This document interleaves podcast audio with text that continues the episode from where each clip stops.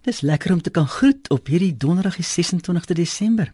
Ja, weet jy, die laaste week in Desember hou tradisioneel vir ons twee baie groot feesvieringe in. Gister het ons die eerste van die twee hanteer. En nou wag die viering van die brug van die ou jaar na die nuwe jaar. En nou is ons nie almal ewe sentimenteel nie en ons leef ook nie almal met dieselfde vlakke van emosionele betrokkenheid nie. Maar nou wil ek my verstout om te sê dat hierdie laaste dae van die ou jaar meer mense op emosionele vlak vang as enige ander tyd van die jaar. Mense se koppe bly mal oor dinge wat gewerk het en dit wat ook toe nog nie so lekker gewerk het nie. Daar was hoogtepunte en laagtepunte en mense van wie ons moes afskeid neem. Sommige mense moes verhuis. Nog ander is met een of ander siekte gediagnoseer.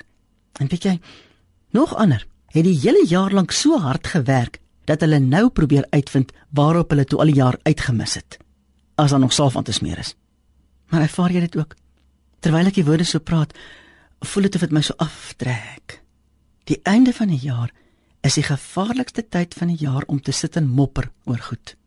Dis nie nodig om volstrydspolitiek toe te pas en dinge waarin jy kan verbeter te ignoreer nie.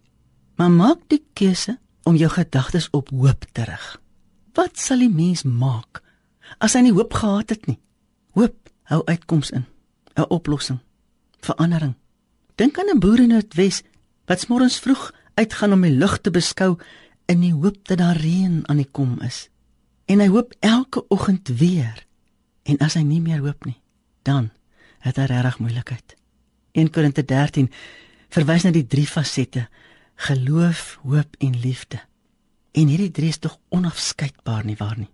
Sonder geloof is daar geen liefde nie. En sonder liefde bestaan hoop ook nie. As ons dan weet in wie ons glo en ons ontdek hoe lief hierdie Skepper God ons het, kan ons mos nie anders nie as om hoop in hom te koester.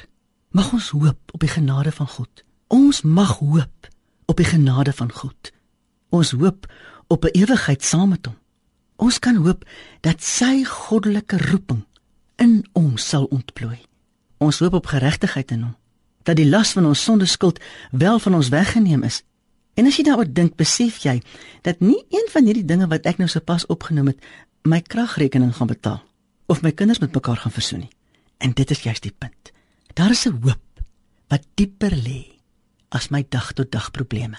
En daardie hoop wat dieper lê gee my 'n rustigheid wat my help om al die ander dinge te hanteer. Om in Jesus Christus te glo is om te weet dat hy nooit van jou vergeet nie.